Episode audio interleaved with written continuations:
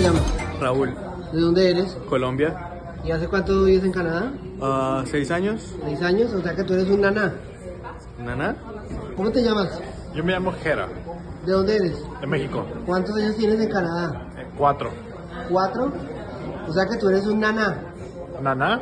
Pues, Eh, Sergio García, ¿Hace cuánto tiempo vives en Canadá? Ah, hace como diez años. ¿Diez años? O sea que tú eres un naná. Nana. ¿Cómo te llamas? Vanessa, ¿Cuántos años llevas en Canadá? 13 años. O sea que tú eres una naná. ¿A qué? ¿Cómo es su nombre?